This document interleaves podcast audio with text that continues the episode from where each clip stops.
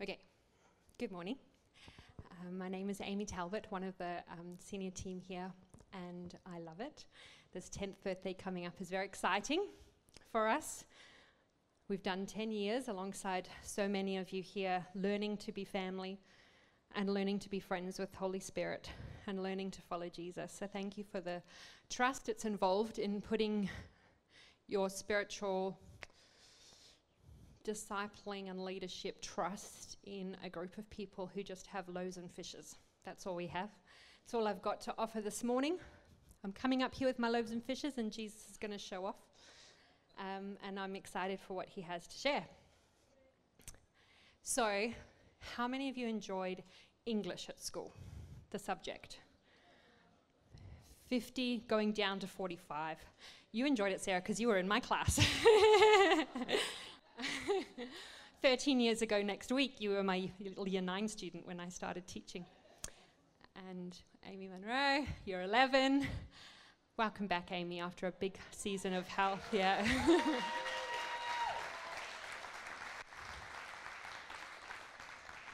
Last time you saw Amy, she had her father's kidney inside. Now she has her mother's kidney inside. And she lived through it, and we're just so proud of you. Yeah.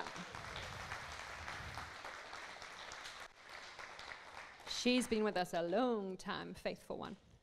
Um, so, English, the, the, topic of English. Um,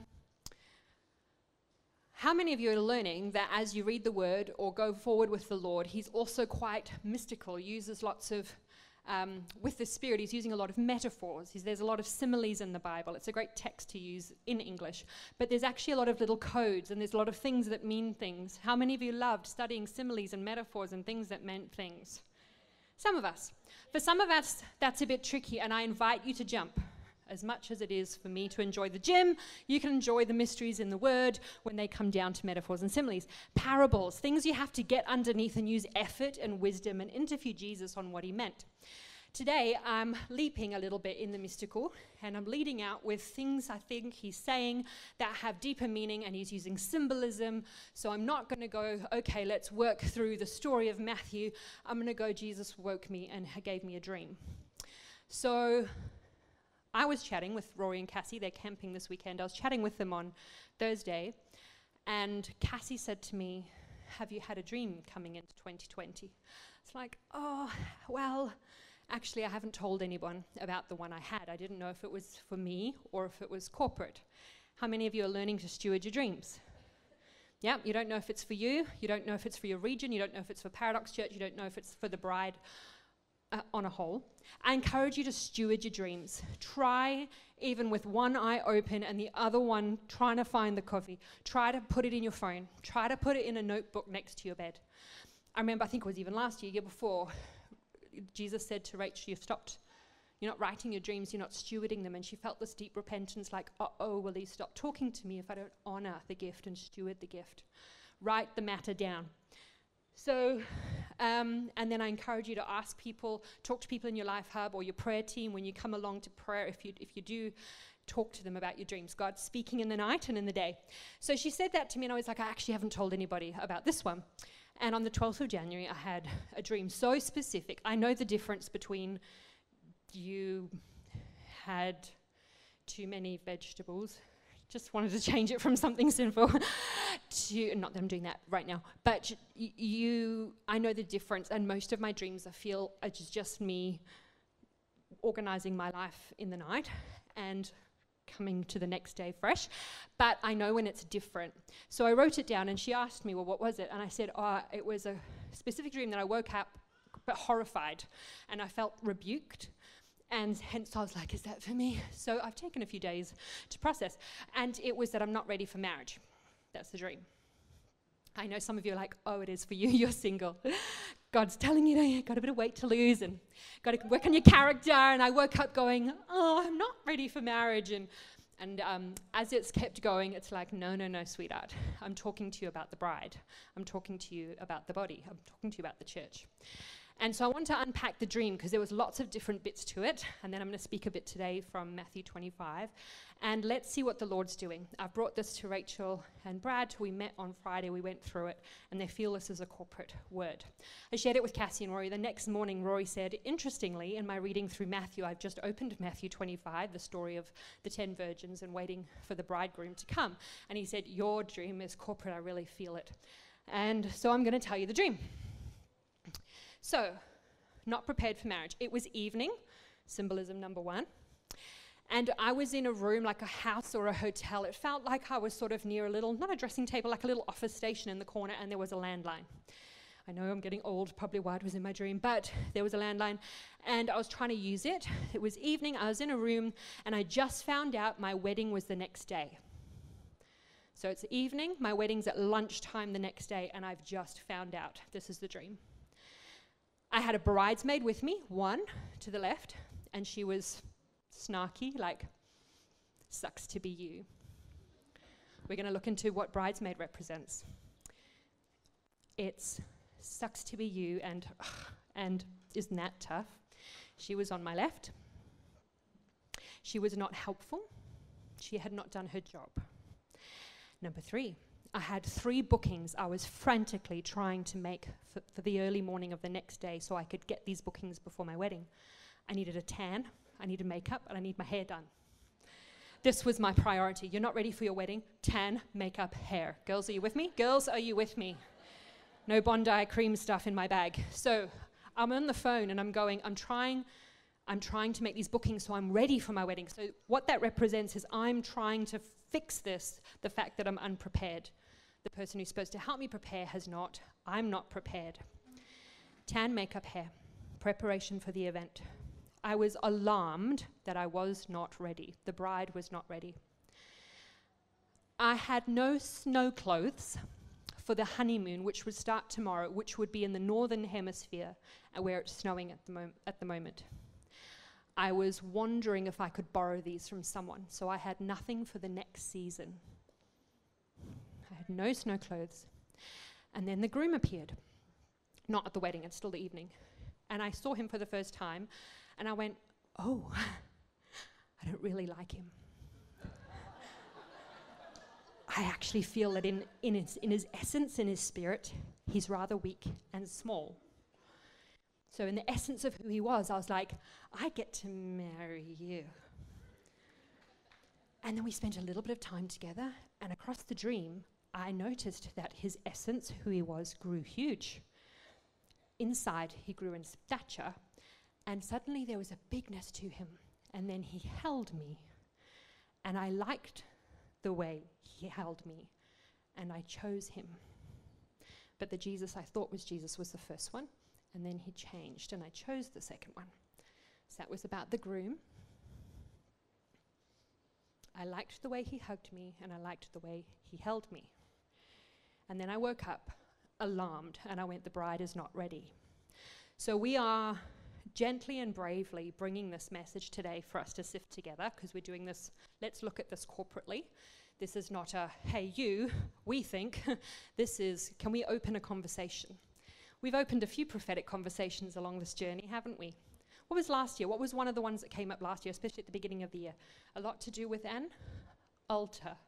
That came up in some dreams, that came up in some visions, that came up in some prayer sets. And he was really inviting us for some months to yield and put all of our life and all of our heart on the altar. So we go through different seasons where he's opening conversations, and we feel that there's no end point to what I'm sharing today because the purpose is an introduction. He's opening something, and it has to do with being prepared. It's an invitation, and I feel he'll give us what every little bit looks like in being prepared and what that means. But I feel it's like a there's not a lot of time. What does it look like to be prepared? Is this how you live? Are we going there? So, you're right if we get into this a little bit. Can we look into the symbolism together? So, the book that we endorse the most uh, looks like this. It's a big fatty, over 3,000 metaphors of visions and dreams. It's called The Divinity Code to Understanding Your Dreams and Visions by Adam F. Thompson and Adrian Beale. Patricia King also has a endorsement right on the front here. I know they came to Perth a few years ago. Some of you might have gone to that. I, I, we didn't get to that. They prophetic as well as they minister, but we really trust this. Every single definition is backed up by some scriptures we feel sound. The beginning of the book is actually an explanation on dreams, how to listen to your dreams, how to interpret dreams. So it's actually a lot of uh, discipleship about dreams in the beginning. The back is also names, numbers, things like that. And um, you can get it on Kindle, you can get it on your iPhone. I just have mine on my phone, and if I'm thinking or I have a vision in worship or um, there's a dream, you can actually, in the search button at the top, when you're inside that book, just write the word you're looking for, like groom, and it points out all the times groom is used in the book and takes you to the actual where it's given a definition as well. And then you can test it and sift it. So I'm just letting you know this was the tool that we believe is good and used. What does evening mean? Evening. Evening has a prophetic meaning. It's when Christ is gone before he comes. Doesn't that match the dream? He was coming the next day. The next day is the, is the wedding. Jesus is coming back. That's what this wedding is representing. Jesus is coming back. Evening means the departure and absence of Christ, and then the coming back in. I would like to introduce you to a book that Rachel reminded me of this week. Rachel's got my copy. It's a different cover, the first one. It's by John Sandford from America with Elijah House, and it's the last one he wrote before he passed away. He even had help with some of the scribing. My version has his signature in it, and um, Rochelle and Barry brought it over just as he passed away two years ago. Uh, this is another one that Sarah Compton just gave me in America, but it's knowing the customs and culture of his time. So the chapters are about um, like salt covenants and marriages and all the ways that that culture lived at the time Jesus was walking the earth. And if you know some of this stuff, it helps you. There's other ways to learn this. Don't have to use this book. It helps you interpret some of the parables he was saying and some of the ways he was describing things has to do with culture at the time and things that they did at that time. So this really helps understand more why he was unpacking that parable, why he was saying that. And it says, loving Jesus more. So, understanding Jesus, knowing why he said the things he did. So, in this chapter, there's a whole chapter on marriages and weddings, and I just want to share a couple of things with you that had to do with the culture of the time so that we explain a little bit of my dream and a little bit of Matthew 25 of what I'm about to go into. Is that all right?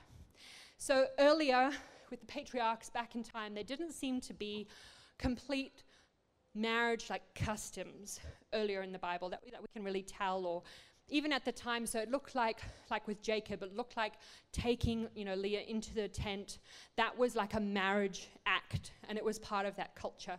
We get more down to sort of ruth boaz and a few more customs started coming into place you know um, when boaz is talking to the first king you know kinsman redeemer and can i have her? And he, the guy takes off his sandal if you want to make an agreement with me outside about anything, please don't take off your sandal, pass it to me. But it's amazing that's what the men did then. They would sit together, they would discuss things, and if they passed something over, they would give him a shoe.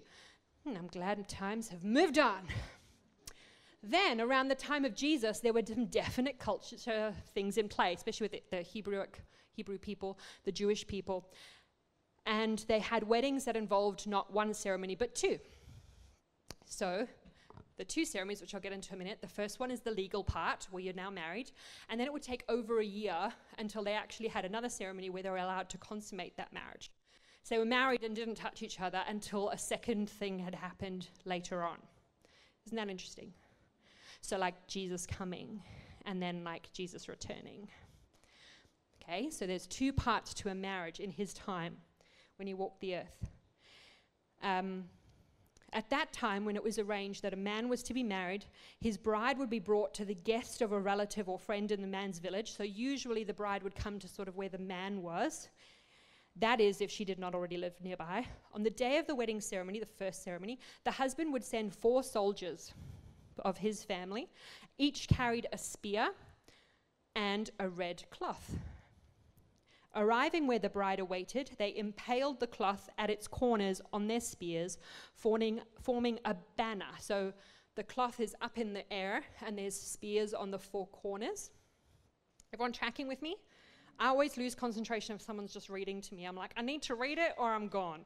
So let's try.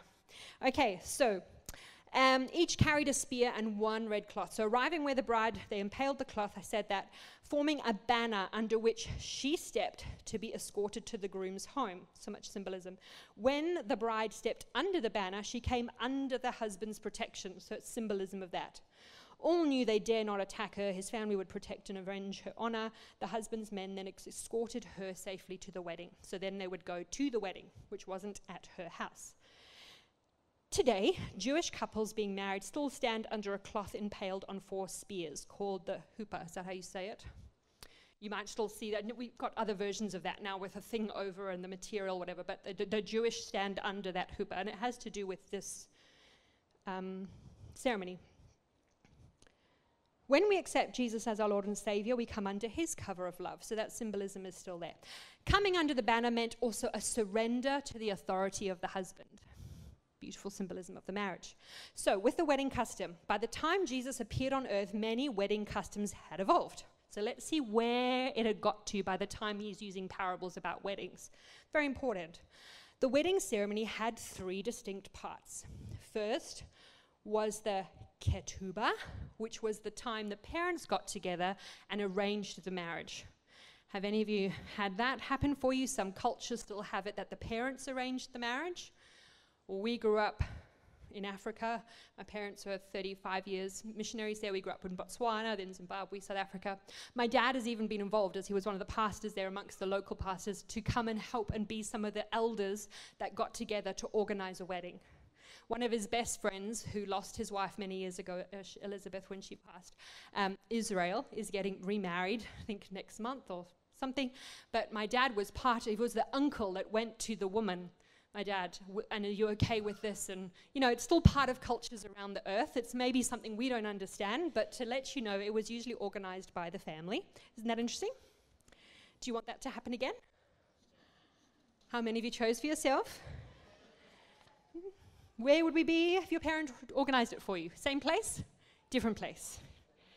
Okay, so when the financial and other questions were settled, a date for the, here's the two things. The one was called the Erusin. Can everyone say Erusin?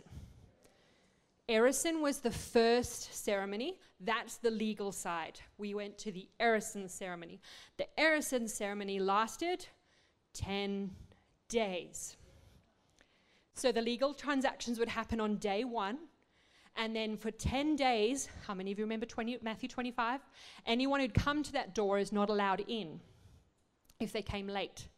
Hence, the five virgins who had run out of oil couldn't get in.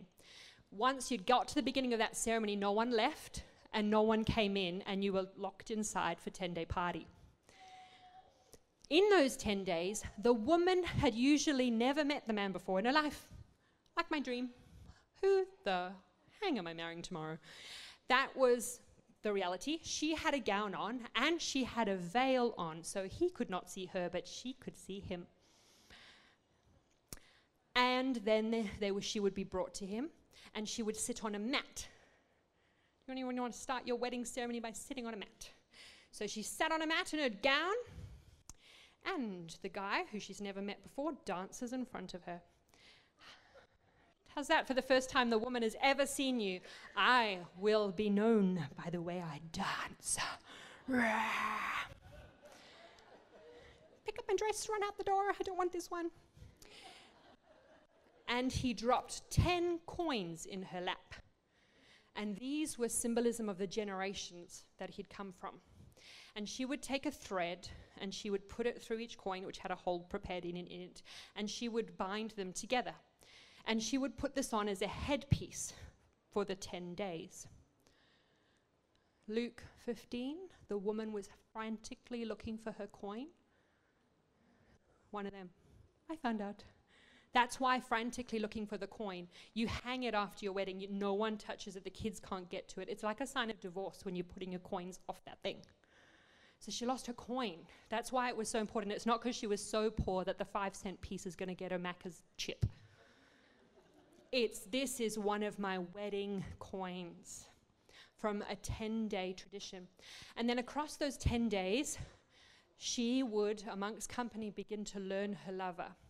So she would get to know him across it. was built as time to get to know each other before they went on to the next season. And then after those 10 days, bye bye, he leaves her. That was nice. See you later.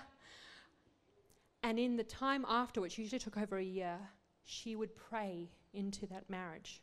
She would pray into the consummation. She would pray into the coming back of Jesus. She would pray into the coming of her king. And what did he do? What Jesus said when he left. I am going to prepare a house for you in my Father's house where there's many mansions. It would take as long as he built her house. And he came back after he built her a house, a mansion. Jesus really is coming back for his bride, and he's gone to build a mansion. That's what he said he's going to do, and then he left, leaving us with Holy Spirit, not abandoning us, never completely leaving, leaving. But do you see some of the metaphor tying in? Isn't that interesting? I was interested. How many of you want to wear coins around your head on your wedding? Isn't that cute? So, then, with that context that you're aware of, let's listen again. So then Jesus told a parable that doesn't make sense. Well, it does, but it would never have happened in that time. No bridesmaid would ever come without her flask of oil. So he's telling a parable because that's all those, uh, so there's always 10 bridesmaids for the 10 days, and she has one each day that actually is next to her for that day. See, my dream, I had one. So in the 10 days of the wedding feast, she has a different one each day, and they're her 10 virgin brides. So then Jesus, knowing this culture, speaks to us. This is what he says. Um, in the parable, five brought no oil with them. This is Matthew 25. And their lamps flickered out. The wise did not have any extra to lend because all their oil had been poured into the cup. The foolish virgins had to go and buy more oil late at night. They returned too late and the door was shut. Remember, the door is shut for the 10 day ceremony. Oil. So they're bringing oil to a wedding. Why? What's the oil for? So they come, it's like a torch that's the size of their forearm. They bring these torches as bridesmaids all the way, and there's a cup attached to the end of it. Did you know that? Ten virgins with their ten little torches and their ten cups. And they would then go and then they would pour their oil into that cup and add the wick. And they had light. And they were, okay, the word has different connotations now, but they were escorts, is how the Jewish term it. They were escorts for the bride, they were escorting her to her lover. Wait till you hear what bridesmaids mean. Do da, do da. When he's actually telling this parable, he's talking to it as if we are. And remember, we read this going, Oh, I must have give me oil in my lamp, keep me burning, burning, burning. Yeah?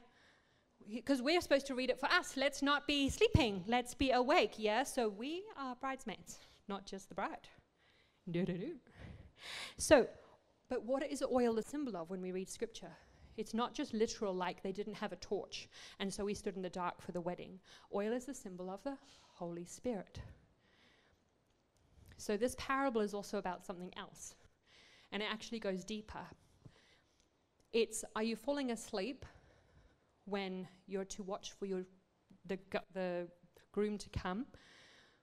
And have you got extra even of Holy Spirit? Have you got enough of Holy Spirit? Have you got extra of Holy Spirit? Are you prepared for this? This parable, in light of what I just told you, is between the two wedding feasts because they're waiting for him to come, ret- return. Have we got oil when we're waiting for the Jesus to come back? How's our Holy Spirit going while Jesus is building your house? Is he your friend? Have we slowly developed this habit of waking in the morning going, Good morning, Holy Spirit? Like, do we think of Him as an essence that helps us do things? Maybe an essence that helps us he- li- live a holy life, or something we feel sometimes when His presence at church? Or is He your friend? The Holy Spirit is a person. He's a person. What does the friendship with the Holy Spirit look like? Do you chat to Him? Or is it something that some of us maybe if we have like a ministry idol it's always about ministry we use him when we minister and he gladly does but when we're not ministering how's our friendship with holy spirit do we interview him about what he's up to do we listen how's our sensor inside i remember Rachel very impacted by this book, and then me after. This book is even called Good, Mo- Good Morning, Holy Spirit by Benny Hinn. I encourage you to get onto it. Good Morning, Holy Spirit. Rachel read it, tried it. She was on the floor for an hour, slaughtered in the Holy Spirit. He just met her in her room. But good morning, Holy Spirit. So I'm habitually, when I wake in the morning, not out of religion, but with a soft heart. Good morning, Holy Spirit. Morning, Jesus. Morning, God. That's what I do every morning. How's your friendship with them? Are they with you? Do you know that? Are you pursuing this? Another one I've loved and borrowed off you a long time ago, never gave back, but I've been lending it out. I just got it back from someone, is Intimacy with the Holy Spirit by John Bevere. It's a two disc, two DVDs. One's on, you know, the Holy Spirit is here, who Jesus left behind, and the other one is on intimacy with Him. Intimacy with Holy Spirit. How does that make you feel if you could actually have like closeness and intimacy and friendship with Holy Spirit? This is a really good, passionate teaching by John Bevere. I encourage you to get onto that. The oil is, is the Holy Spirit in your cup? Are you feeling a bit dry when it comes to Holy Spirit? Because the bridegroom's coming and the groom's coming, sorry, and the groom said, Yeah, he said, he even woke me in the night, Is there oil? Where's my oil? Where's my oil in this church? Where's my oil at home? How are we going? Anyone feeling condemned? It's not me. It's not coming from me. I don't condemn you. I'm really fine. This is exciting. When he spoke strongly, like this dream to me, when he spoke to the to the Pharisees, Luke 15, the three parables, and you lost this, and you lost this, and you lost this, it always is so that they would hear and repent and change. It's not so that they would be condemned. So just know this is an exciting, empowering message he's asking us. So, oil is a symbol of the Holy Spirit. We are to walk at all times by the light of the Holy Spirit. Our cup, our life is to be always full with the Holy Spirit. In this parable, Jesus is warning that there will be those who will foolishly insult the Master by rejecting the Holy Spirit, trying to run in their own fleshly power. I'm going to live by the Father, the Son, and the Holy Bible, and then do everything in my power. This is an invitation to live by the Father and the Son and the Holy Spirit and to live in His power, thinking there's enough wick to last. It won't work, and by the time they find enough oil, they'll be shut out. So, none can go in and out of that party. Sometimes we think we can do as we please for as long as we please and then choose to accept the Lord when it's convenient for us. How's that going? We are being invited to consider that we are the foolish versions if we think we can operate in our own power for as long as we want to and then come to God. So, on the first night, the bride sat on the mat, I explained. He dropped 10 silver coins, I explained. She did the thread through the 10 things, I explained. There are 10 days of the Erusin ceremony. Remember, there's one bridesmaid for each day. Then he leaves all of us, male or female, have become the bride of Christ. We live basking in his love and his constant, unwavering love, care, and transforming into his likeness. The date for him to return is not known to the husband. It's not known to the husband. The date he'll return when he leaves her after the first ceremony is not known. Only the father knows. Of course, it will not be until after he has completed a construction. So when Jesus went to heaven, it's what he said when, we, when he left. Not even the Lord himself knows. But that day and hour no one knows, not even the angels of heaven nor the Son, but the Father alone. And then Jesus is like, Are you prepared? Are you prepared? The bride uses that time when her husband is away to pray and meditate, as I said, pray and meditate, and to live wholesomely. So that's just a bit of context. And it was evening. And I think this dream meant I was between ceremonies. So I'm already saved. The legal part has happened. I've received Jesus Christ as my Lord and Savior. If you have done that, if you've received Him as completely Lord of your life, you have done the first ceremony, the legal part. But He said, I'm coming back, and I'm coming back for a bride, and He's coming back for that consummation, that intimacy, that one, one with Him. How are we going? So in this dream, it was evening, which meant Christ has gone. So I'm between dreams. Then I had a bridesmaid, a bridesmaid. that came up during the week. Did I have a bridesmaid or a bridesmaid?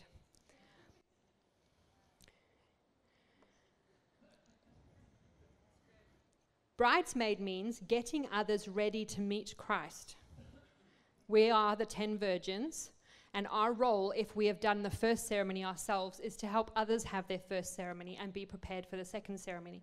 You've been called to be one of those bridesmaids, which involves preparing others for Christ, leading them to the Lord, discipling them. So you're a bridesmaid, and the whole church is a bride, but your role as a bridesmaid getting others ready to meet Christ. And in particular, if you step into some leadership, you are definitely bridesmaid. Do we as leaders prepare others for the bride? In my dream, the bride was snarky and sucks to be you, and she detested the bride. The bridesmaid was snarky and she detested the bride. And I feel Jesus is saying to me there's some of us who are Christians who are bridesmaids, and we don't like the body of Christ. We do not like the bride. So there's some division.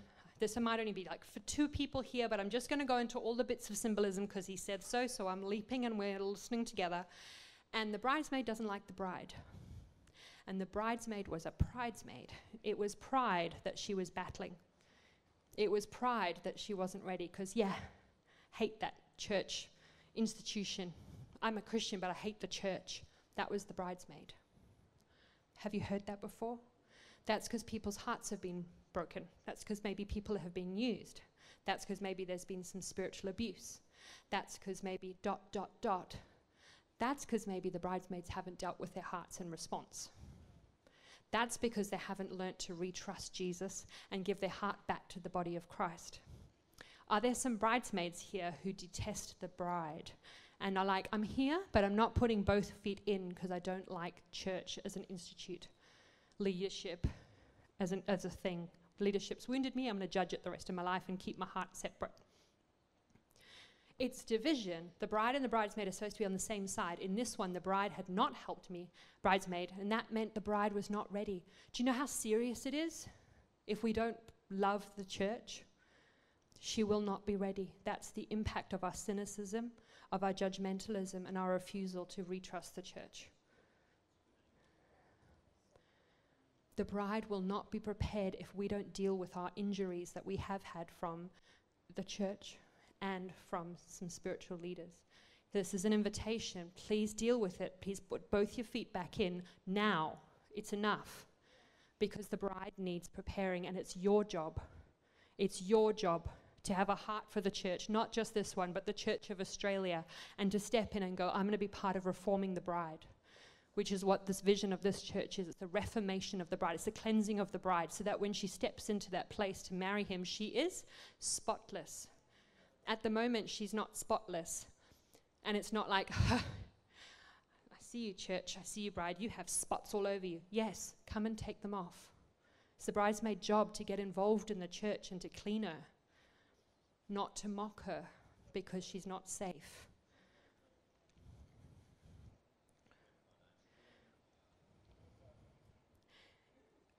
is all of your heart for the bride?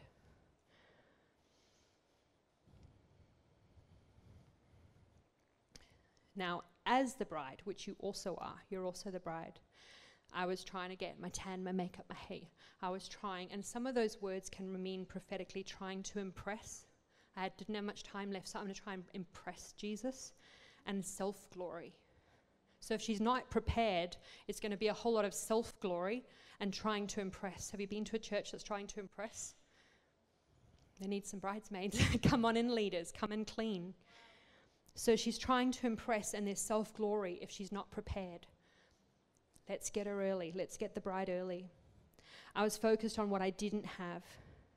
I didn't have snow clothes. I was unprepared for the season.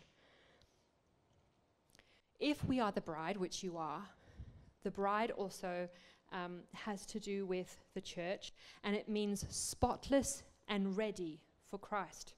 Whoa, we just talked about the fact this bride was not ready. But the definition as bride is that she's supposed to live in a state of being ready. That means state of spotless. Is the bride spotless? If you had to look at us right now, are we spotless? Let's get to work, bridesmaids. I want to see you men in dresses, pink fluffy ones. Let's get to work, bridesmaids. I did have a visual, it was quite cute. So, if we are the bride, then we're like Esther. And Esther always asked who of how to get prepared. She asked the eunuch, and metaphorically, the eunuch represents Holy Spirit. We've got a eunuch, we've got Holy Spirit, and she was preparing herself. How did she prepare, herself? There's one question What does the king like? Is the state of our heart constantly in our preparing for Jesus' return? What does the king like? Do we live a lifestyle of what does the king like? Have you ever come across someone you know what they like and they don't like? I'll give you an age group two. Two or three. Do you like this broccoli? Can I talk about Toby? So I've had him at my house. I was feeding him things that I don't know, I don't usually feed him, so I'm trying this with him and I feed him some of my food. I'm chewing. Yuck! This tastes like socks! like if a three year old wants to use a simile, you are my nephew. Yeah. This tastes like socks, he told me. And we had to make a different plan. They really know at that age what they like and don't like. Some of us, when we're growing older, we do, some of us are learning. When you have, what does the king want? He actually replies. He says, Yuck, that tastes like socks when we watch something that's dirty on TV. And yuck, that tastes like socks when we're listening to something while we're driving. That's not wholesome. When we talk, when we swear in a sentence with someone, have you got that thing on the inside that goes, yuck, that tastes like socks? That's how Holy Spirit works. You actually live learning to, if your heart's soft. I'm going to talk about that for a second. Can we go there? If our heart is hard, so Rachel told me during the week that if we are someone who listens, then our hearts have to be soft if we're listening. So I've pondered on that. And I've gone, yeah, because I guess when we don't listen, we have denial. Denial is a heart hardener, and denial is justifying why we watch that, justifying why we listen to that, and why we drink that, and why we eat that. Well, I worked hard today, so I deserve this beer. I made this amount of money today, so I deserve to not help my wife with the dishes. I'm tired. I, I deserve that. I, that was difficult. I deserve that piece of clothing. And, and, I, and we can justify, justify, justify. I've had some confrontation from my leadership telling me I live with a bit of justification in my language, so I'm facing my sin. Justification means we choose sentences that make it okay that we are purchasing. Rachel was like, so just letting you know, we do feedback like we encourage you all to do. She's like, you can justify an item for someone else. Never mind yourself. They'll buy it for themselves. And if you're shopping with them, you're so full of justification. And she was right. So um, we justify why we'll eat something, justify why we're going to go out somewhere, justify we're going to watch something. Um, and another way is we minimize it. Oh, it's just soft porn. Oh, it's because my partner, my, my married partner, isn't giving me what I need right now, so God would understand. It's just this that I'm listening to or watching. So that's called minimization. It's another denial, it's justification, minimization, blame. While she's all bitter, so I'm going to do this. And we enter into sin uh, because that person, and because the church, and because my sister, and because my mother, I will do the sinful behavior. And then we don't feel bad about it. We don't know it tastes like socks. Blame is another form of denial. So we enter into denial, and denial hardens our heart. And the scripture says, Do not harden your heart like the season of the wilderness, doesn't it? When we're in hard times, this is not to anyone here. This was because Rachel encouraged me to speak on this this week without talking about anybody when it came to listening. When we, um, when we harden our heart, we can't hear, yuck, it tastes like socks. So then we can binge on Netflix all day long and get through every program, and none of them feel disgusting to us because we've hardened our heart. We can binge on bitterness, we can binge on anything, jealousy. We can binge on anything when our heart is hardened. So if we want to listen to Holy Spirit and he goes, yuck, that tastes like socks, he's asking us to have oil, which means we've got to have that little check check. Another reason is we maybe haven't been baptized in the Holy Spirit and we haven't, you know, come into salvation and so on. But th- really, you can have Holy Spirit to the point where I can, I'm not, I'm learning, but I can be mid conversation and I'm apologizing in the inside for the way I said a word because he goes, mm. or I said something about something else, someone else, mm. I dropped an S H I T word. Mm. And I don't necessarily say anything out loud, but I live repenting on the inside because he goes, yuck, that tastes like socks. So if we can binge watch things that are full of gossip and drama and people are out of bed with each other, and this isn't flipping on the inside and going, I don't like that, there's something wrong with our heart because Holy Spirit doesn't like it and he goes, yuck, that tastes like socks. I have loved, in my rest season last year, there's a particular show I did love called oh my gosh, the president. Desi- see, my friends know I had an issue.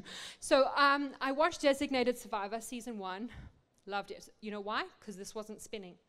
It's about a healthy marriage, healthy family, and someone who's standing up for moral values. So I loved it. But it was action, and you know, the, this new president who has to step in when the whole capital gets blown up in America and all the people in cabinet get obliterated and killed. So he now becomes president. So it's a bit of drama, and death, and carnage. And, um, and then this man of honor is not believed in, and they don't want him to be president, but it's his way of showing himself by standing by moral values. All of season one, dook, all of season two, dook, over time, over time, over time.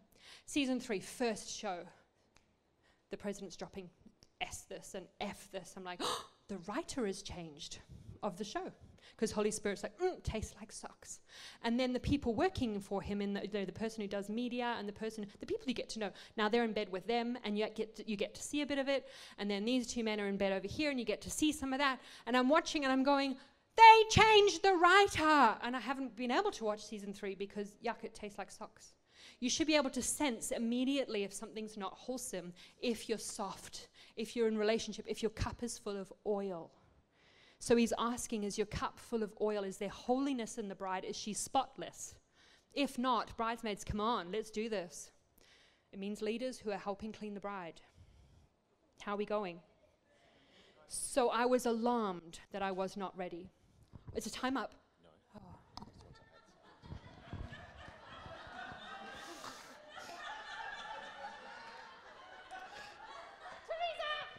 Shepherd's crook.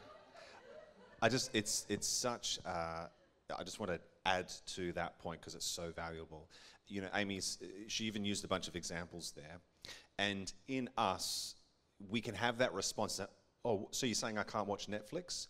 Or you're saying I can't listen to this? Are you saying it's like, and so that's, that, that's a religious response to what you assume is a religious position.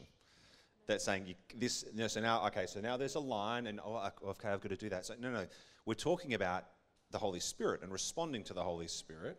And so then, if, so if you heard any of that and so, well, you're saying I can't listen to this music now, or I'm supposed to do this now. I'm supposed to, oh, now you, you, that's in you. it's not in Amy or in, the, in what she shared. But what is helpful sometimes when someone draws a line for you and says, uh, and, you, and you think about, well, I guess I, I am watching that show and it's not bothering me oh, well, it must be the Holy Spirit doesn't mind for me. So, well, then it's the same Holy Spirit. The question then you ask is, okay, Lord, has my heart gone hard? Okay, why am I not? Yeah, because I'm, I am, I'm listening to this music, this new album that came out and sing, but it kind of talks about some horrific stuff. But, uh, you know, it's okay and whatever. And so but someone's drawn a line to go, now I can ask the question to say, is my heart soft, Holy Spirit? Because if it's not bothering me, maybe it should be bothering me because it's bothering you. Uh, so again, I don't, want anyone to walk away from, oh, okay, oh, great, now I got to this and got to that. No, no, no. What we want is for you to say, Holy Spirit, soften my heart. Like I'm, I'm convicted because I'm like, yeah, maybe I'm not, because I'm just not thinking about it and I'm not being aware in those some of those decisions and choices and things that, that I do in my life to say, yeah, I want, I want to know when something tastes like socks to Holy Spirit because that's what it is. I love, you know, Bill Johnson talks about, you know, when the Holy Spirit uh, came upon Jesus like a dove. But he said, imagine if you had a dove sitting on your shoulder. Uh, I think this is in his book, When Heaven Invades Earth, and you wanted that dove to stay there, you'd probably walk and behave differently because you'd be so aware of the dove. You're like, well, I don't want to, I'll, I'll, just be, I'll, I'll be aware of the dove, and I'm not going to jump and scatter and yell and scream because the dove is going to, you know, fly away. Uh, and as a metaphor to say, wow, when I know the presence of the Holy Spirit and it is so beautiful and wonderful and amazing, I don't want to live in a way that would cause him to, yeah, and, and my awareness of his presence to be withdrawn. Um, so it is, it's, it's an invitation into repentance and to awareness and to be asking Holy Spirit, if my heart is hard, hard then soften my heart. Uh, in the prayer room on, on Wednesday, that was my prayer. As I was just saying, um, melt my heart with your holy fire. Holy Spirit, melt my heart with your holy fire because I want to have a soft heart that weeps and is convicted. And because that's a blessing. The conviction of the Holy Spirit is a blessing. Repentance is a blessing to you. It's not a crushing, it's an invitation into the fullness of life. So this is such a good word, Amy. Thank you. Thank you, Jesus. You speak to us in our dreams. He's so tender that he would come to us and have time to do something about this. I was going to actually read through Matthew 25 with you. I got it on the screen, but there's two things that stood out to me when it, the story of the 10 virgins is why were five of them unprepared? Because they had nodded off and fallen asleep. And they didn't have enough oil. Last year, a theme came up quite strong for our community. The men talked about it at the men's night. We've got a bunch more books for you, and it's called A Slumbering Spirit. And we were talking a lot last year about being a bit asleep. And in the prayer room, we were going after that. So, here's another dream I had from last year. Probably another one that was also me, because unprepared bride, yes, I'm speaking to myself today. But this was another one. In my dream, I'm shocked because I didn't realize I was sleepwalking. This is last week, last year. And I was like, I didn't know that I was sleepwalking. And I was in a house and I was lost. And I knew my bedroom was down there. And I knew Rachel and I were sharing a twin bedroom down there. And there was a hallway to me. And I was shocked that I woke up over here. I'm not where I should be because I've been walking asleep.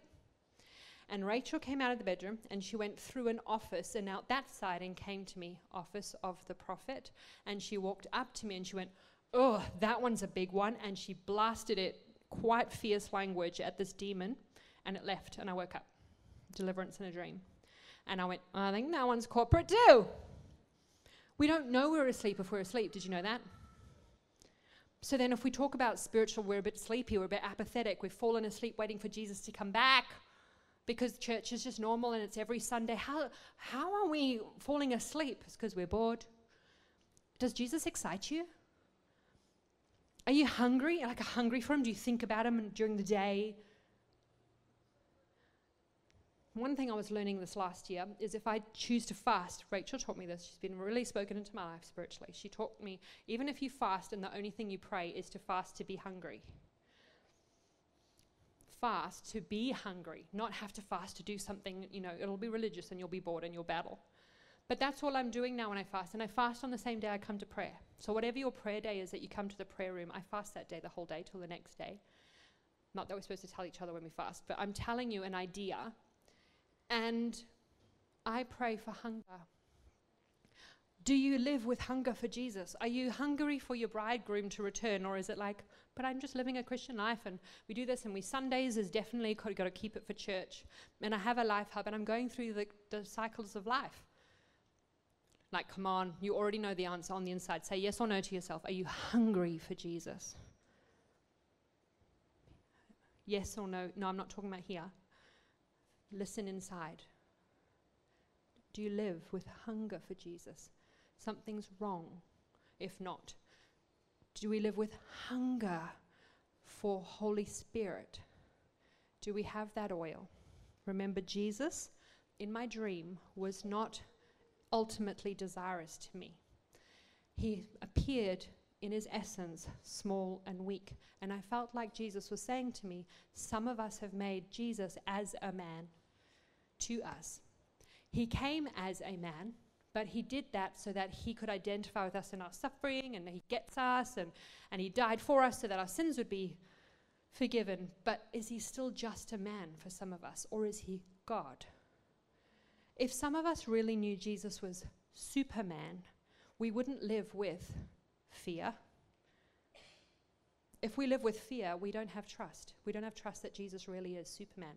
We have made Jesus small and weak. And some of us are not excited about him every day because he's little. I'm going to say this again. Some of us are not excited about him every day because he's actually quite small to us. Oh, I have to be in control of my life in this way, and I have to make sure this happens, and I need to make sure I have enough money, and I, I, because Jesus is weak and little. Some of us have actually projected our experiences of men on earth. So maybe you're a woman. Maybe you don't like men. Maybe you've judged men. Maybe men are weak. That means Jesus has gotten into that little package. If we lived completely knowing we're secure, do you live with a deep level of security? If you do, Jesus is Superman to you. He's the second Jesus that I came to know in the dream. Oh, you're that big and you hold me. He's all five love languages. he really likes touch. Um, you're that big. You're that capable. Like he, he, his essence was big, and I was I was weak and little. If you don't live secure and you've got got to keep things going, you don't know Jesus is Superman. I've said this to a friend, not from this church. She was journeying through something and f- fearful and taking control of situations, and I was like, ah, your dad got sick when you were late teens and you lost him, but he's still alive. But he got meningitis and then he got bipolar and you lost him really. He's still been here for 10 years, but he's not been here. And I'm seeing this. Yeah, you don't know that your daddy is Superman. You don't know Jesus is Superman. She's living according to ma- this man who used to help me as weak. And she's controlling her life. I'm like, Did you know Jesus is Superman? She went, No. Like, you, what happens when you run out of money? What happens when you don't feel safe? What happens when you're alone in a social situation? Do you have deep security? If not, your Jesus is little. And Jesus gave me this dream to go. Some people think I'm little and weak, and they have to be strong for me because men are weak or I am weak. Or he's really that big. And he wanted to just remind us today he's the second picture. Is this okay? So the virgins fell asleep, and at the end of Matthew 25, no, not the end, chapter, verse 13, it gives an answer to the virgin problem. What does he say? That came out weird. He gives an answer to their problem with oil. Woo! Um, it said they need to watch. Look up the, the definition of watch, and it says look and listen. That's how we stay awake for our Jesus. That's how we watch. That's how we keep our oil going. As we're watching, we're listening. We're staying connected to Holy Spirit, the oil. We're watching, we're listening. That tastes like socks. Guess what? Unplanned means in prophetic things, metaphors. It's so good. It was the longest list out of all of them. The whole dream was I'm, I'm, I'm unprepared. I'm unplanned for this. Guess what unplanned means? Jesus is telling us some secrets. Number one, it means prayerlessness. Unprepared means prayerlessness. The dream. You're unprepared for marriage to me. So let's flip this list I'm about to tell you into the positive. Because if we are prepared, then we have these character traits. Does this make sense? Can I flip the list for us so it's not all like, stop telling me how bad I am? So it says prayerlessness, which means if we're a prepared bride, we are prayer. What's the opposite, little English class? Prayerful. We are prayerful day, night, prayer room. When we're talking to someone, when we're driving, we're full of prayer. We've been on to this this last year. Let's up this, people, if we want to be a prepared bride. It means there's some falling into temptation. How are we going with having one foot in the world and one foot in the church? And maybe some justification about it. It's called denial, which means you have the door open to deception, which means you can be deceived and de- demonized. Denial is deception, open door, demon. It's a really dangerous way to go. Put your foot back in, in, in, in the, the Christ thing. So it means not willing to pay the price, unpreparedness. The price of the call of what does the king like. There's a price that comes with, like Esther, but what does the king like? It's a cost. It means your flesh has to die. My prayers, do you want to know what I'm praying this year at home? Kill me. That's my 2020 prayer. Because I have strong flesh, I'm realizing more and more I have such strong flesh when it comes to things I want to choose. And I'm going, oh, well, I don't want my flesh to be strong. I want to yield and bow and cost, right down to the tiny thing, to that 20 minute walk, to not buying that, to eating that green smoothie, to tithing, ah. To giving, to extending our table and letting someone else come for dinner who doesn't have family, to loving the other person in the house, to doing the dishes when I don't want to do them, to choosing other, other centeredness, to choosing to meet new people on a Sunday. Anything that burns means your flesh was there. Hello, let's live burning. Give me oil in my lamp, keep me burning, burning, burning. I think some of us try to live not burning. It's like our goal is let's do comfort. Oh, there it is. Sin, there it is. Oh, there's more comfort. I'm at church and I don't have to greet anyone new because that's someone else's responsibility to be family. Sin, there it is. Boop, boop, there it is. It's called comfort, which is flesh. Doesn't mean there's like shoulds on all of us and we should be doing that. That's religion. And it's not coming out of my mouth. But I mean, anything that's like, oh, I'd have to cost myself. Hey, guess what? Choose that. Because it means you'll die which means you'll come to resurrection life more, which means you'll become more like Jesus. It's the only way through. It's the only way through to become more like Jesus is to die. I invite you to pray more. So even as I'm trying to get into things I'm wanting that are obedient to Christ, there's so many. I printed off. There's such a long list. I've never studied the list of Jesus' commandments, and He's asking us to obey every single one of them. And there's a whole dang lot of commandments. Is dang okay? Tastes like socks. it just went off. and so, um, so, sorry, Jesus, Holy Spirit. So, um, it, I lost my place? There's so many commandments. Are we really obeying or are we knowing? Oh, that's a sweet commandment. Are we living like cost, cost, burn, burn, love the other person, sacrificial, lay down, burn, burn, burn, burn, burn? Uh, we talk about inner healing a lot here. I help sort of lead some of those classes. We've got a beautiful team growing here.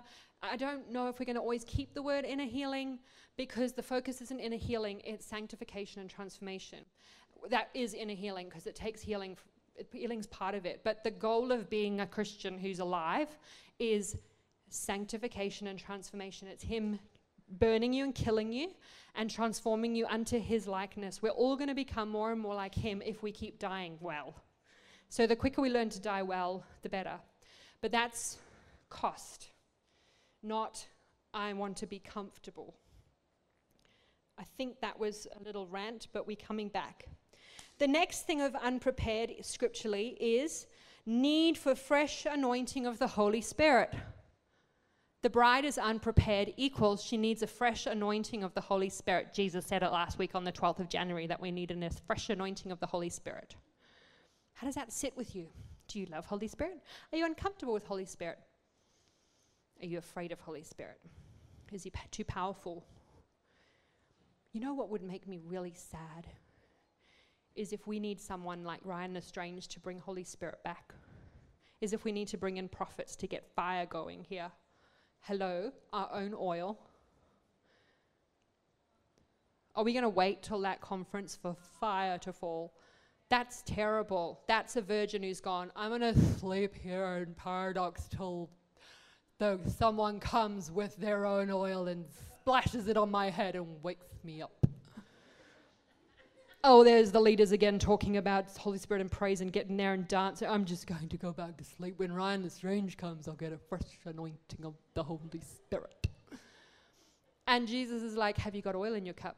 Where's your oil? Paradox. Are you swimming in it and he just comes to add to it in February? Can we, how are we going? Some of us uncomfortable? Some of us dying? Bit of dying? I can see smoke. it also means not praying in the Holy Spirit. If we're an unprepared bride, he's saying we're not praying. That was point number one. Point number seven ish is we're not praying in the Holy Spirit.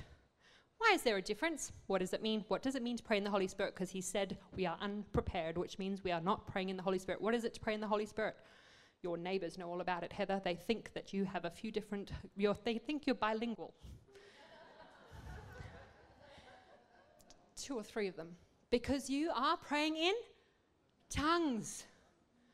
I grew up with a father always praying in tongues in the shower and walking down corridors praying in tongues. I, I heard it as a background sound you can normalize it at home. He said, pray in the spirit, not when it's like, oh, that's so awkward.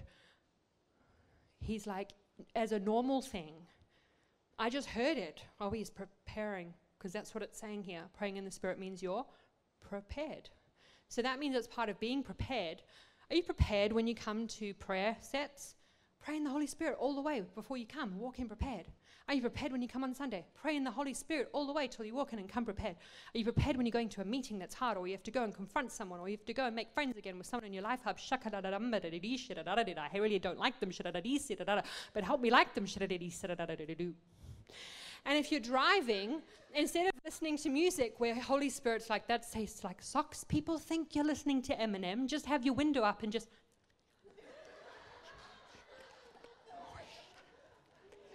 They'll drive past and try and change their radio station to tap into what you're listening to. It's fine. It's fine. Make it normal. Just keep your window up. or they'll think, or just wear some cute little African turban or, turban or something. They'll think you're bilingual, and then they'll think you're cute too. I was going to say, and the bride doesn't need to shove on her makeup, so she doesn't need to have to play and be loved. She doesn't need to be, I'm just going to try and look good. She needs to And if we're not doing that as part of our life, it's called unprepared. Ouch. Not ouch, invitation. He's just burning us a bit today, and we've just got a little bit of death going on. Last one, it means not understanding the sign of the times. So that to me is a bit beyond. That I'm now going, yeah, I need to look into that a bit more prophetically and where are we and signs of the times. Some of this conversation is this. That's what I'm doing. He's saying time is now bridesmaids, leaders in this group especially, stop judging the bride, put both feet in, let's help wash her. And he's saying to the bride, okay, bit of spots everywhere, not ready for the next season. There's time if you obey, follow my request, come to me, come to me. How's that sounding? You following? So the groom is Jesus. So this week, all I did to activate some of this is I got repenting. It's the first way into anything it softens our heart, it opens our heart again. And I just spent a lot of time repenting for in any way that I'm unprepared for Jesus.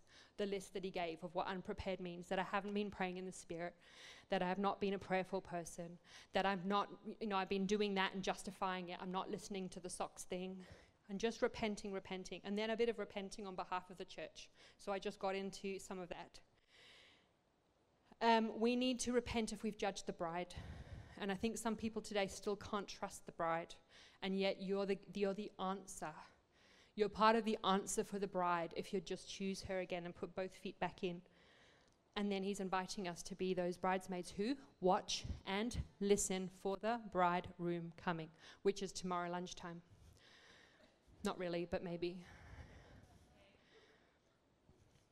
So, I thought we'd just put some music on listen, do some repenting, do what you want to do in your heart. But Jesus said to me in the worship, But what about my oil?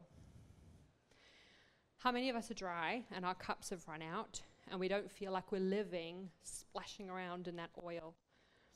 I think today's the day for us to pray for fresh infilling of the Holy Spirit and for those who've never had it before, even if you're in leadership here, whatever, just get your pride right out the door and just come up and you go, I've never had it before. I've never had the infilling of the Holy Spirit. I know there's people here who have asked for it for years.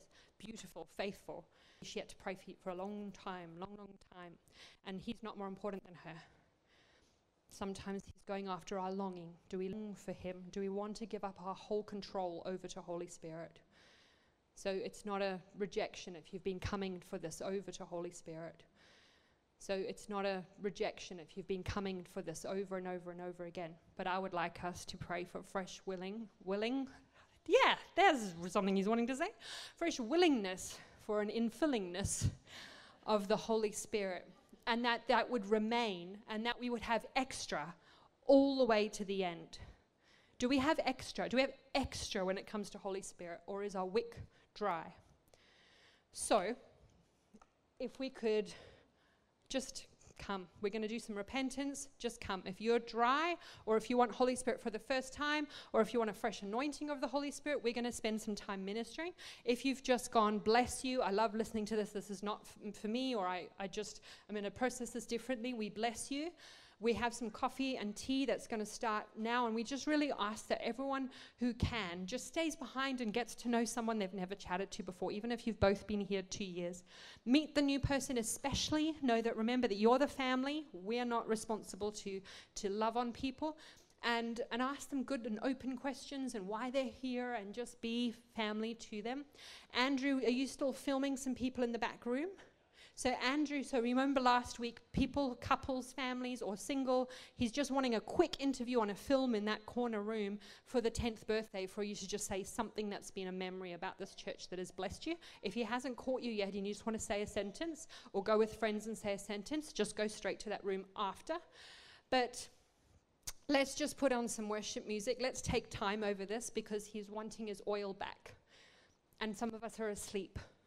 And so I'm just being brave and bold and leading out, and I'm going to pray for you. And I invite everyone who's part of core team who has been filled with the Holy Spirit and is not coming up for prayer to be freshly filled to come and join, please. And I just ask if you literally know that your wick is a bit dry, you don't live with that conscious awareness of Holy Spirit, if you need a fresh anointing or if you need Him for the first time, now is the time. Just come. I'm going to lead us in some prayer. Just come. Come, come, come, come, come. If he's talked about this, it means he's got the answer.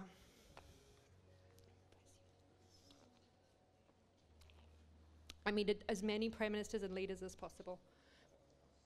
I thought about it, but not this time. Is that okay? Yeah. I'll talk about it. We'll come up with the system. So come right tighter in and then just leave rows between you.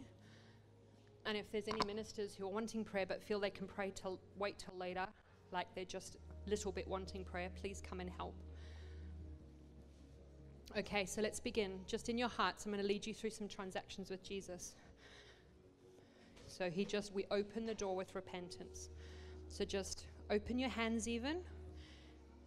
Jesus, would you give us the grace for a soft heart? We repent in any ways we've hardened our heart. We repent. I repent on the behalf of my whole heart for hardening as a way to cope, to get through. I can only hear you if it's soft. And soft is scary because then I feel other things too. But I need you in here. Come, oil. Come, Holy Spirit. Some of us have judged the Holy Spirit. Let's just do that. Holy Spirit, I'm, I'm afraid of you, or I've been hurt by you, or I've been left by you, whatever it is, just listen inside. Listen inside to how you feel about Holy Spirit and just repent for that.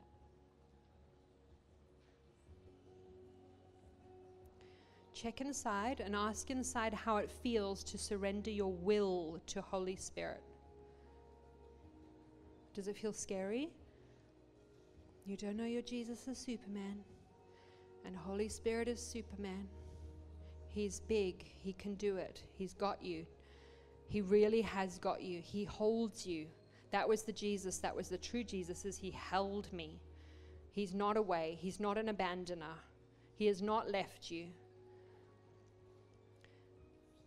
If you, if you feel like you need to surrender your will to Holy Spirit and yield to Holy Spirit that He can lead, and give your life to, to Father, Son, and Holy Spirit. Just do that.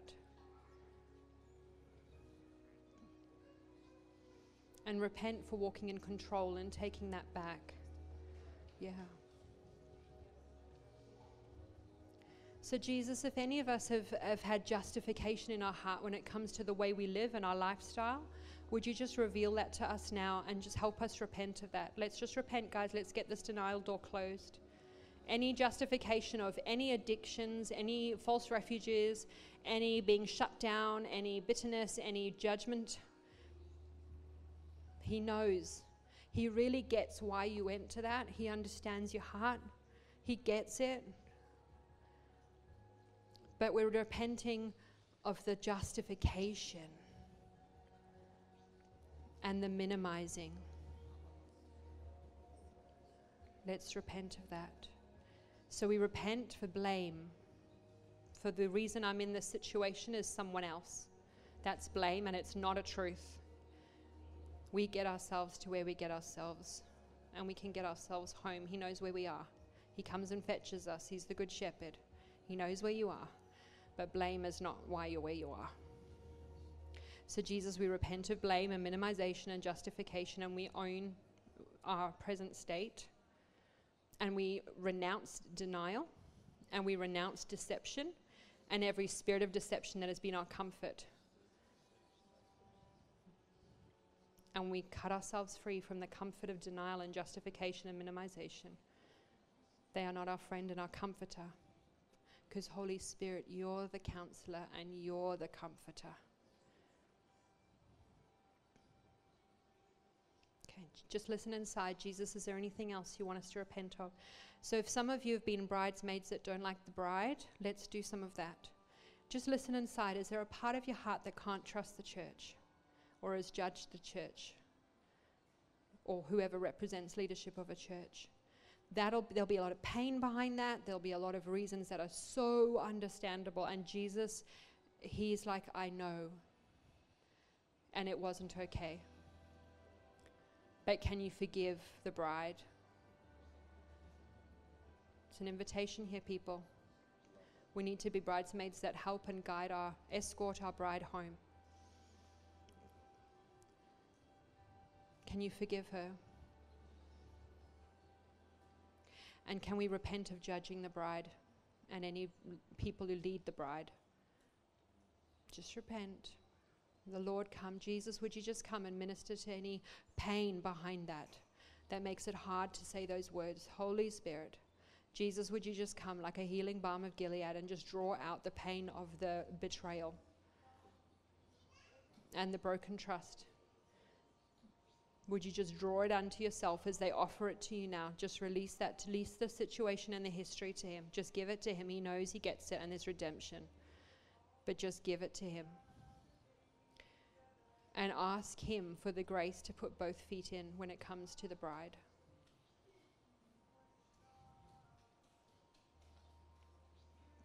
Check inside. Can my whole heart choose the bride? Jesus, help us. The bride in general, not just this church, the bride, the, the body, all of us. Can we choose her? Can we choose to connect with her? Can we choose to covenant with the bride? Covenant with each other and wait for Jesus together and help each other come clean? Can we choose each other? So, Jesus, as a bride, we repent for where we're unprepared. Any of those areas that was us, Lord, where we're not, we're not, we're not prayerful and in the spirit, and we're in temptation, and um, we're not spotless. Jesus, we just bring that before you, and we just repent, and we ask for resurrection. We need resurrection. We're, we don't know we're asleep. And if any of us have come into agreement with just being asleep because it's the most comfortable place to be in church, Jesus, would you just forgive us? On behalf of our heart, if we don't know we're asleep, we just repent anyway. Can we repent anyway for just being asleep? It's going to take cost to be awake. I tell you, do you want this? It takes cost to be awake. But I tell you, there's life out here, and life is good out here. It's awesome. Choose life. If any small part of your heart is turned from life, then there'll be a slumber and there'll be a death in there. Can your whole heart choose life? It's good out here, guys. Can your whole heart, so on behalf of my whole heart, I choose life. Because life is a gift and the giver is good. Life is a gift and the giver is choose. I choose to be awake. I choose to know what's going on in my home. I choose to know what's going on spiritually in my home. I choose to know what's going on spiritually in my home. Men, it's your portion, especially. God's got beautiful gifts for you. I choose to know what's going on in the spirit in my home. I choose to see. I choose to listen. I choose to watch. I choose to watch. I choose to watch for Jesus coming. I choose to watch for the bride's development. I choose to listen. I choose to have a soft heart. I choose to grow and to expand my tent and to move with where Jesus is moving. I choose engagement. I choose engagement and a life in my spirit. And Jesus, I just pray any soporific spirit that's over spirits here today where there's a slumbering in the name of Jesus, we cut that and break it in the name of Jesus. And we thank you that all slumber lift right now in the name of Jesus. We thank you that the bride has your permission to wake up, to wake up, to wake up, to know she's wanted, beautiful, that you're coming back for her, that now is the time to become spotless, to be watching, to be awake. Now is the time to be bride bridesmaids, to prepare the bride, to stand up, to fight for her, to go after her, to make sure she enlarges, to grab more people to become brides, to get on the move. We choose to get on the move. We choose to move. We choose to wake up and not be completely consumed with our own situation. We choose to move beyond our situation and to see and to hear and to see horizons and to know what you're doing regionally and to move beyond the victim mentality and the self focus to get up, to wake up, to take authority, to get on the move. We choose to move. We choose to, to, to, to move in the name of Jesus. And Father, I bind the spirit of denial in the name of Jesus. And I ask you, like in the book of Jude, where you go after the higher powers, to go after every higher power of deception and denial in the name of Jesus. And you fight over death in our lives in the name of Jesus. And every other higher power that's in play today, you go after it. You deal with it. You nail it to the cross in the name of Jesus. You release people. We release people in the name of Jesus. And we repent for not hungering hungering the Holy Spirit. We repent for judging you. We repent for fearing you. We repent for not being dripping with oil. We repent for not dripping with oil and we ask for you back. We want you back. We want it to be led with dripping oil. We want gatherings to be led with oil and homes to be led with oil and families to be led with oil. We ask for fresh oil. We repent. We choose you. We come back and we ask for your oil. We don't need visitors to bring it. There's oil here. It's your promise. So we offer you our cups and we ask, Lord, as we are those, the, the five virgins, Lord, that, that missed that door, we ask for you to fill our cups. You died for that, for that. And we ask for it right now. And as we come and we pray for people, Jesus, I thank you that you don't deny what they ask for. We thank you that you're here, Holy Spirit. There's still some um, judgment of Holy Spirit and distrust. Jesus, would you help us? I'm asking you now, Jesus, you chose to go and you chose to give us something you said it would be better. It's better than you that we have Holy Spirit. If it's better, would you help us trust that? It's better that we get left with Holy Spirit. We repent of our judgment. We, there's control. Where there's control, we can't hand over to Holy Spirit. We repent on behalf of our whole heart for living our lives in control. And we, Lord, I ask right now that if anyone's repentant, that you would come and just nail the spirit of control, domination, witchcraft, anything in that, Lord. But I would just pray that you would, as they trembling hands hand over control. Jesus, would you come and hug the hearts behind that? And Jesus, would you take that to the cross and would you break the power of control in the name of Jesus? In the name of Jesus. We can't have control and Holy Spirit. It's yieldedness. It's yieldedness. That's the we say yes. We say yes to being lost in you and surrendered and not knowing what's going to happen and not knowing how this works and not knowing how you're going to move this year. But we say yes to being a prepared bride. And we say yes to you, Holy Spirit. And we might have to do this over time and we might have to build on this because Holy Spirit's a bit dry and this this is the time. We have we have time. We're going to get prepared. So yeah, just people ministering, just go for it. I'm going to go for it. We're going to take as long as we want to and need to, and Holy Spirit is going to lead, and we're going to prophesy, or we're just going to touch you, and the Lord may He just do business with you in Jesus' name. In Jesus' name. Rod's also got some oil here, in particular if you're sick. Brad's got some oil here, but for everyone, we're just going to put oil on your heads. I felt that this morning. That's why I asked, is there any more oil? We're going to do, if you don't mind, just oil on everyone's forehead. And we're just going to minister. Come, Holy Spirit. Come, Holy Spirit. Anoint us so our cup overflows. We need you, Holy Spirit. We need you, Holy Spirit. We need you, Holy Spirit. I encourage everyone who's praying to up their self confidence in Jesus. Put your confidence in Jesus and pray with more faith than you've ever prayed before. People praying, up your faith. He's with you. Let's pray in tongues, everyone. Go.